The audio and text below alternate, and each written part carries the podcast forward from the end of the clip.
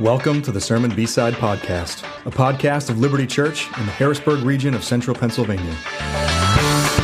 Sermon B-Side is designed to be a resource to answer your questions and to go deeper into the conversation started by each week's sermon.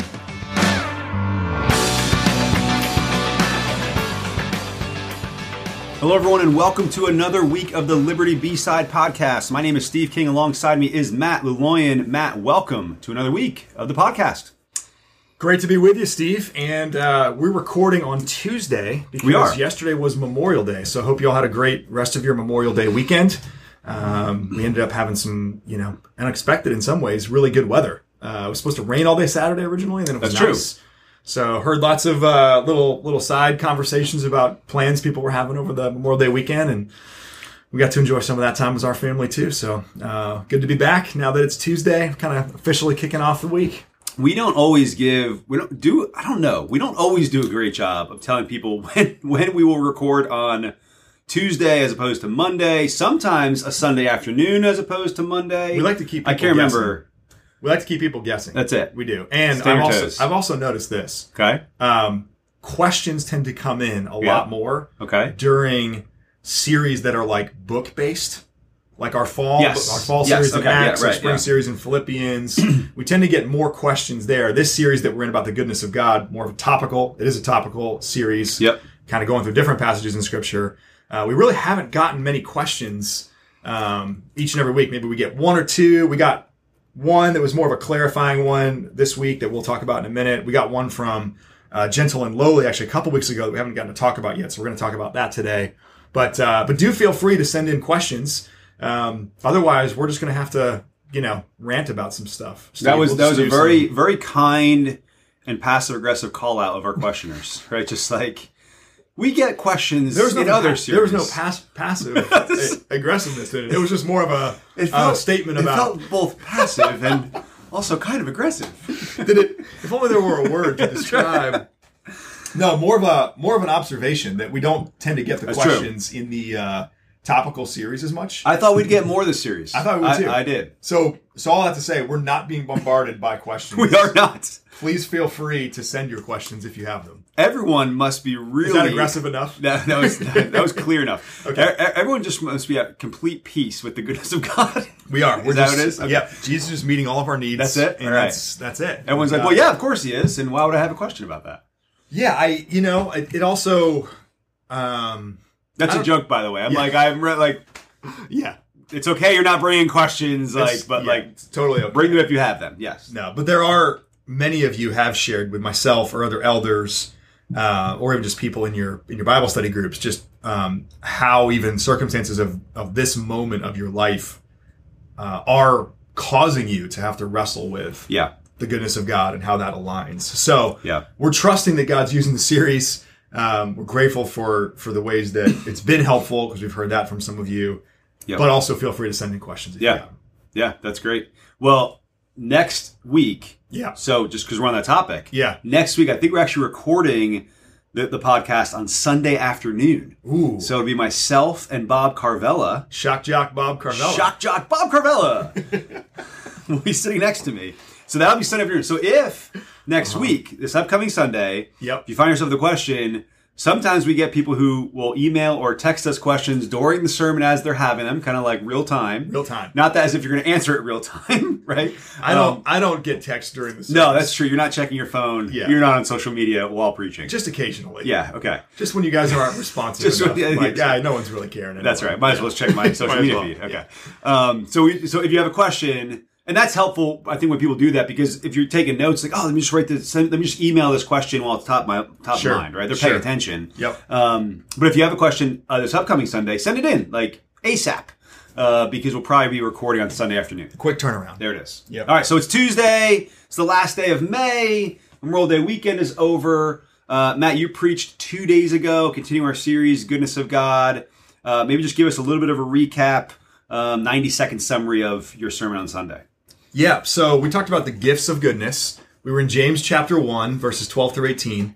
Uh, it's the passage, maybe the most famous part of which reads, "Every good and perfect gift, or every good gift and perfect gift, uh, is from the Father, is coming down from the Father of lights, who does not change um, or I should have had the passage open in front of me before I started it, but does not shift uh, with any variation of, of, of turning or change. Yeah, no, yeah, So shadow, that's- shadow of change. shadow of change. Yep. That's the, the, the essentially every good and perfect gift is from God. And um, in that same passage, you know, James is writing here to a group of Christians who were very uh, acquainted with suffering, trial, sorrow, grief, persecution. He's writing in this first chapter about trials of many kinds. Uh, in that chapter, he does talk about every good and perfect gift coming from God, um, and also talks about um, what God doesn't give in that, which is the temptation to sin.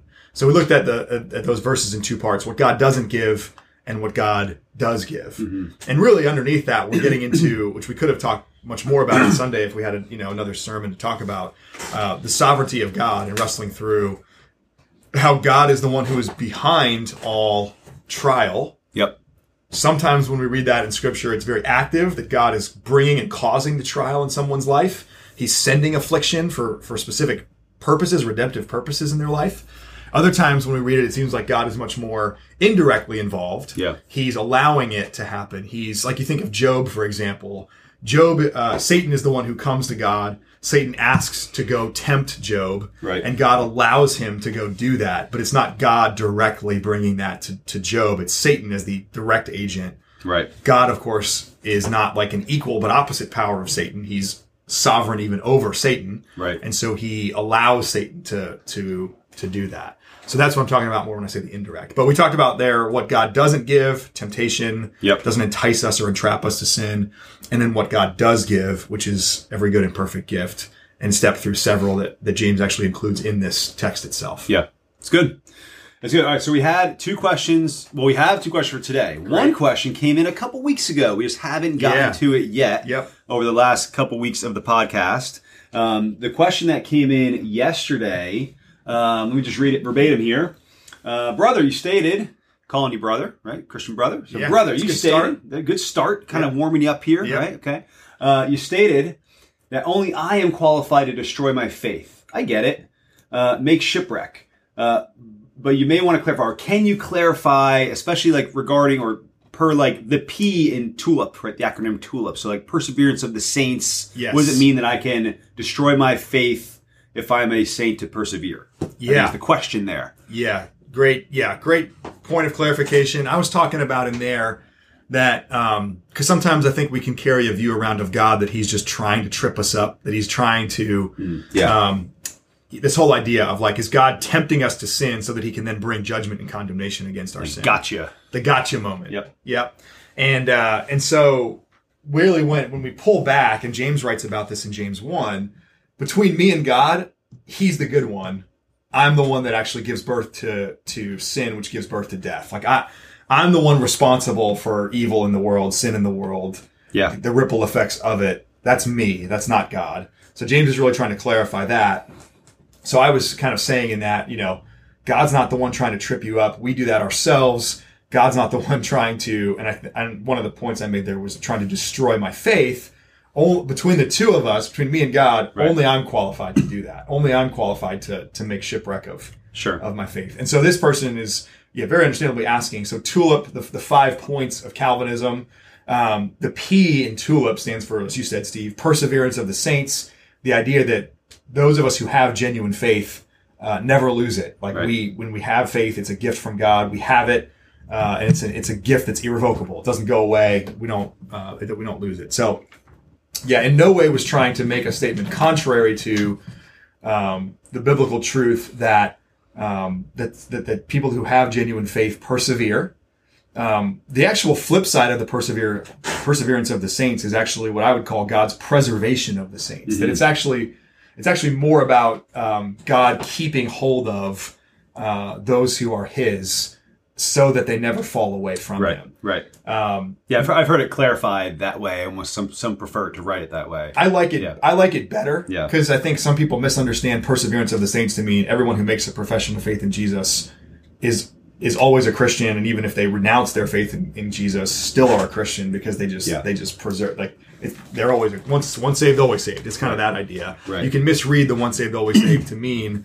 Um, okay, like even if someone renounces their faith later in life, like but they made a profession of their in their life earlier, so I have comfort that there. It's like Yep. we shouldn't have that. That'd be like a false sense of security we would carry around with Yeah. us in that case. So, um, yeah, not not wanting to contradict the truths that that um, that Tulip uphold there, but saying um, we we do shipwreck our faith at times, and and um, I guess there's maybe a range there where people who are who don't maybe have ever sincere faith do walk away, do fall away, uh, do renounce their faith in Jesus, um, and then maybe to a lesser degree, those of us who have faith and maybe still have saving faith um, do make a wreck of it. Like do go through periods of times where we um, really rebel hard against God, even if we've not completely walked away from our faith, uh, where we don't really want anything to do with God, where we um, the, the, the shipwreck is uh, is a reference that Paul talks about. I think Alexander and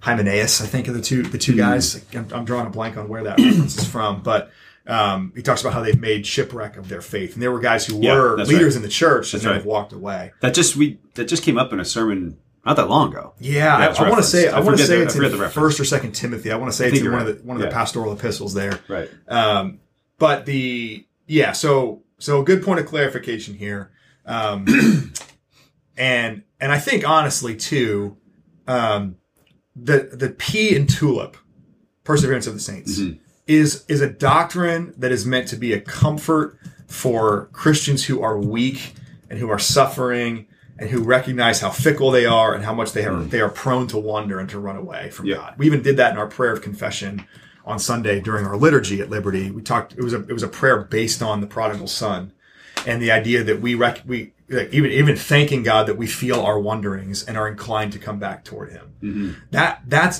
the perseverance of the saints is a beautiful doctrine for weak Christians. It's not a doctrine that anyone should ever presu- use for for presumption and and, Right. and to say Yes. like, hey, you know what? Because because I'm a Christian, I always persevere. I, I kind of have this cosmic get out of jail free card. I can do what I want. Right. Um, and so, what I would say is, if you are making a shipwreck of your faith, if you are, um, if you are actively trying to run away from from God, Yep. uh, and you are, you know, we've talked about deconstruction before. If you're actively trying to like deconstruct your faith so as to no longer have it, sure. um, I would say you should not be claiming the P and tulip as like a comfort for you. Sure. I, I would say there's actually other passages in Scripture that we need to pay equal attention to, Hmm. where Jesus says really hard things, like in Matthew seven.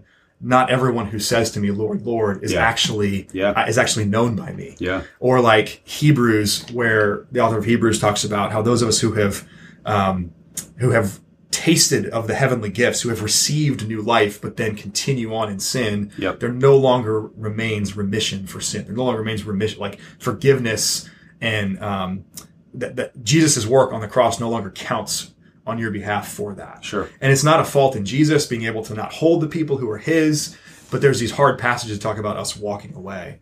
Um, and so I would say, um, if in wrestling with the goodness of God, we, and we will, we will find ourselves prone to kind of put ourselves at a distance from God. Can we trust him?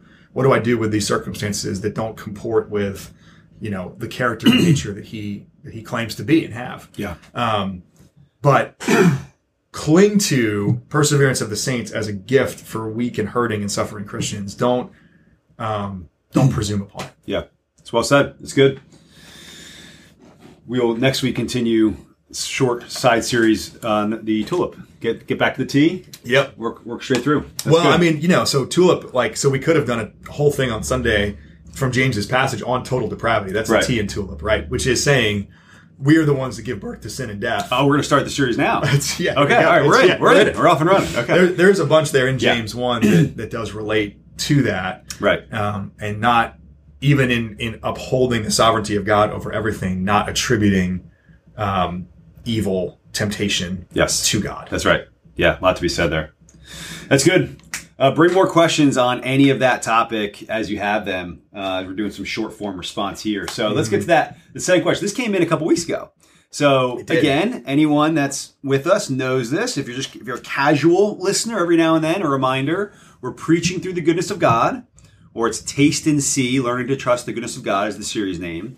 Uh, and then we're also in our Bible study groups reading through Gentle and Lowly um, by Dane Ortlund. And so we have this simultaneous uh, preaching and teaching on the goodness of God and also reading and discussion on the goodness of God and the heart of Christ. And so this question came in uh, from a, a, listener and a reader who asked, um, in Gentle and Lowly on page 75, it's written, the sins of those who belong to God open up the floodgates of his heart, of this heart of compassion for us. The dam breaks. It is not our loveliness that wins his love. It is our unloveliness. Mm. So the questioner is saying this idea of wins his love. Um, I don't see this phrase ever being appropriate in the context of our understanding of God.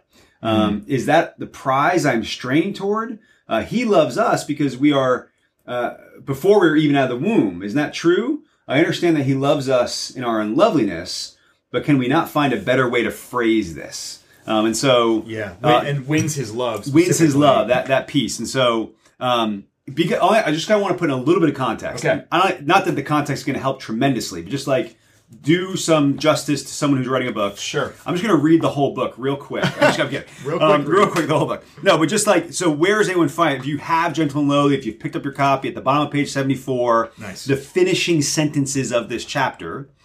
Just as we so easily live with a diminished view of the punitive judgment of God that will sweep over those out of Christ. Okay. Mm-hmm. So we easily live with a diminished view of the compassionate heart of God sweeping over those in Christ. Mm. Thomas Goodwin in Hosea 11, referenced earlier in the chapter, and the sweep of the entire biblical storyline cause us to catch our breath. The sins of those who belong to God open the floodgates of his heart and compassion for us. The dam breaks. It is not our loveliness that wins his love, it's our unloveliness. Our hearts, our hearts gasp to catch up with this. It is not how the world around us works. It is not how our own heart works, but we bow in humble submission, letting God set the terms by which he will love us. So that's maybe the, a couple sentences on either side, the finish of that chapter.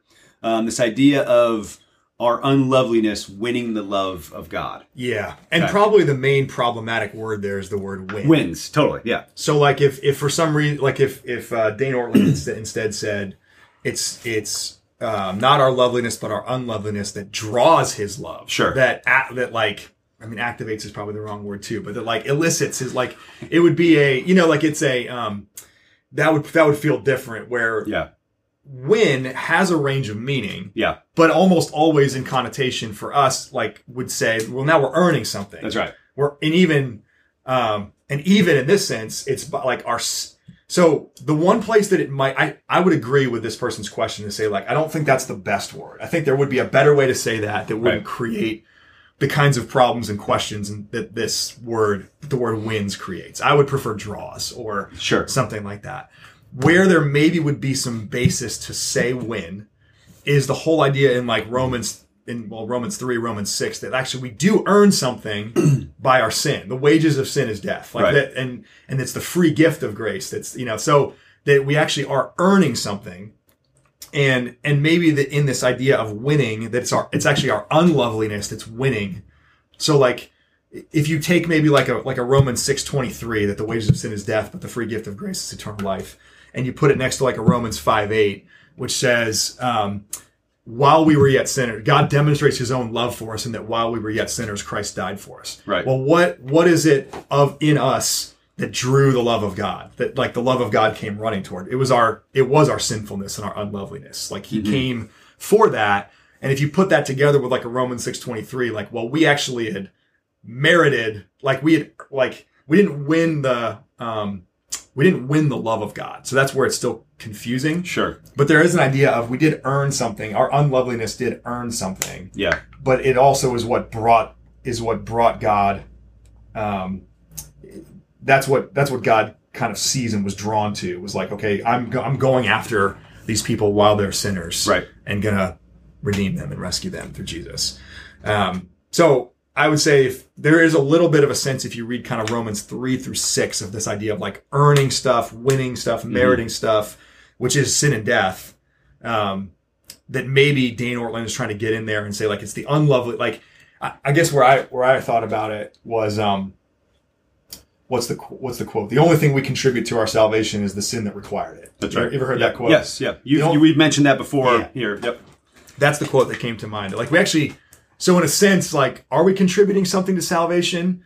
Are we winning something from God? Sure. Um, no, like it's a gift of grace. Sure. But we are doing something that earns, like that earns a consequence, and therefore God's going to step in with His love to over to override that consequence. There's so if you were if you were comfortable with the quote, um, we don't contribute anything to our salvation except the sin that requires of it.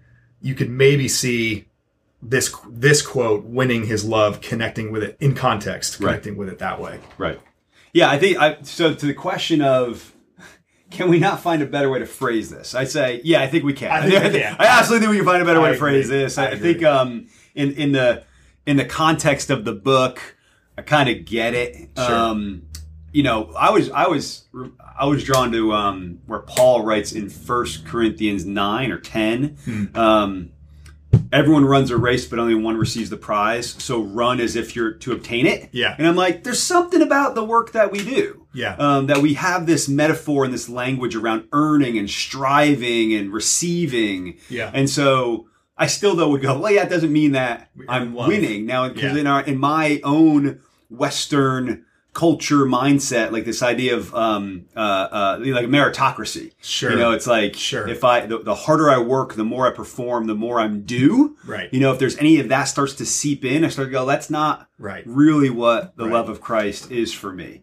Um, and yet there's something that we, you know, the greatest challenge I have, we won't get into it right now. You know, You'll see in a moment. Like the, the greatest challenge with like the idea of love wins, if we think about where people have taken that in a wrong way, Sure. um, is to diminish sin. Right.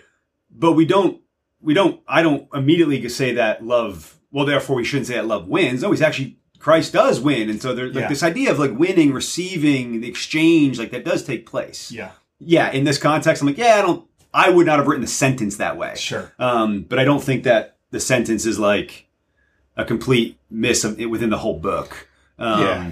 Not, that, not that I need to defend the book. I'm not trying to do that either. So, but because I love the question, I think like if anything, Yeah. you know what I when I read this book two years ago, I think it was two years ago. I read this book for the first time. Mm-hmm. It was really helpful for me because it did kind of force me to think through some of the Yeah. the ways that I, in my reform thinking, my upbringing, I'm prone to one side of, I'm Yeah. prone to one ditch on side of the road more so than the other. Yeah. You know, and this Sure. book challenged me in a lot of ways. And so, um, so the question is a really good one because I'm like, yeah, I think that sentence could have been written differently.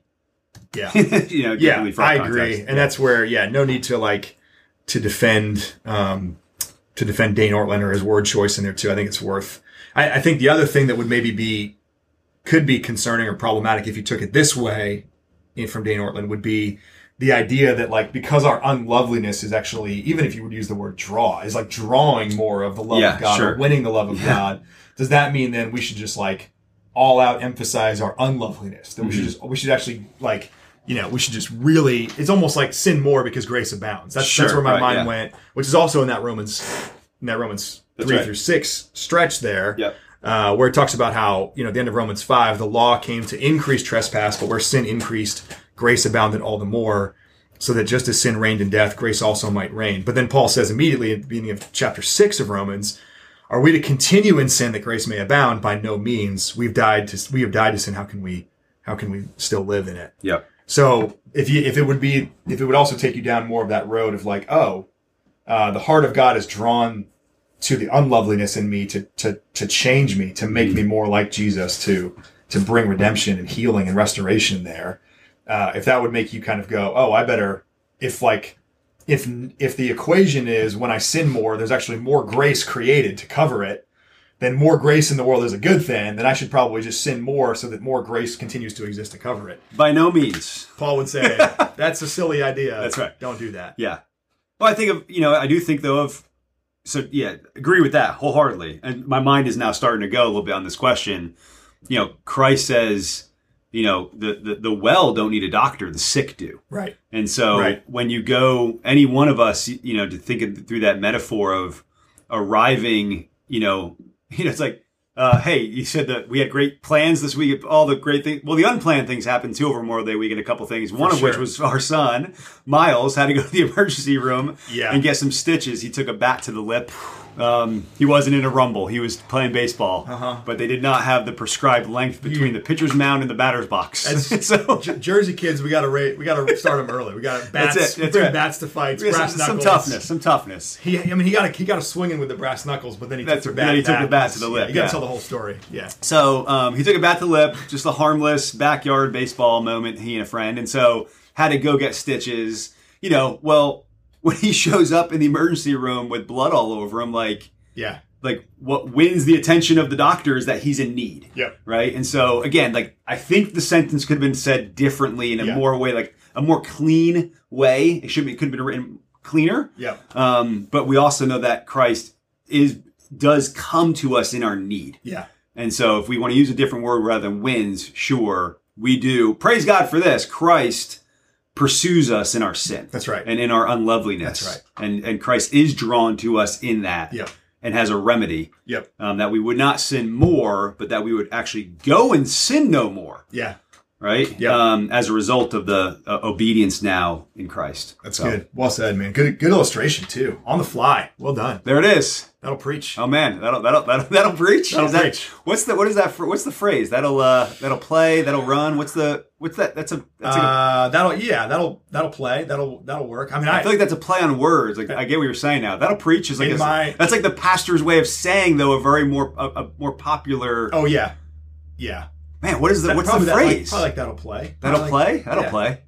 But for some Um, reason, I think it's like a horse race I'm phrase. so- like, that'll run or something. I don't I'm know. so immersed in like pastor subculture that people say that'll preach. That'll preach. So it's just that'll preach. okay. So like a little inside look on the B side podcast, everybody. Yeah. These are what pastors do. That'll We- preach. That'll preach. Okay. Yeah. You said I say that to people in ministry all the time, or they say it to me that like you- you're like in a conversation, and you Right. kind of have like a like a moment that like oh that that'll preach. That'll preach. Right, Uh-huh. Looking for it. That's great.